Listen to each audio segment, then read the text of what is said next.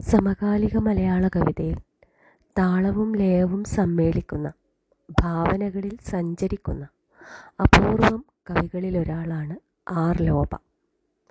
പാരമ്പര്യത്തിൽ നിന്ന് ഊർജം സ്വീകരിക്കുകയും പുതുകവിതയുടെ ഭാവുകത്വം ഉൾക്കൊള്ളുന്ന രചനാരീതി സ്വീകരിക്കുകയും ചെയ്യുന്ന കവയത്രിയാണ് അവർ. സാമൂഹിക ജീവിതം ദുഃഖങ്ങളും ആശങ്കകളും നിരാശയും സമ്മാനിക്കുമ്പോഴും മരണം പോലെ സ്വതന്ത്രമാണ് ജീവിതവും എന്ന് സൗമ്യമെങ്കിലും തീവ്രമായി ഓർമ്മിപ്പിക്കുന്നു. ജാഗ്രതയുടെ ശബ്ദമായി ലോപയുടെ കവിതകൾ.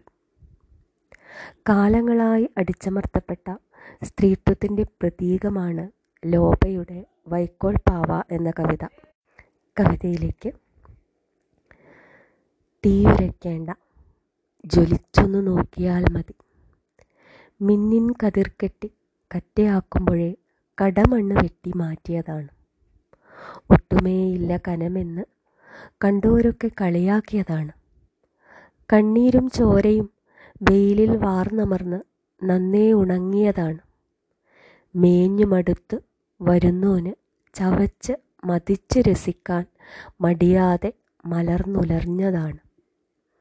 ആരുടെയൊക്കെയോ ഉടുപ്പിൽ കുത്തി നിറച്ച് ചട്ടിത്തൊപ്പിയിൽ കണ്ണും കാതും മറച്ച് കുരിശിൽ കൈകൾ തറച്ച് അണിയിച്ചൊരുക്കി പുണ്യാളത്തിയാക്കിയതാണ്.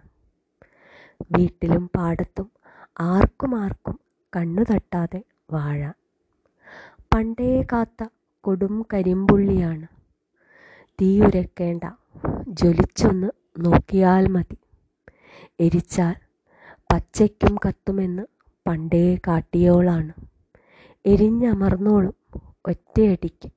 ആവലാതികൾ പരാതികൾ.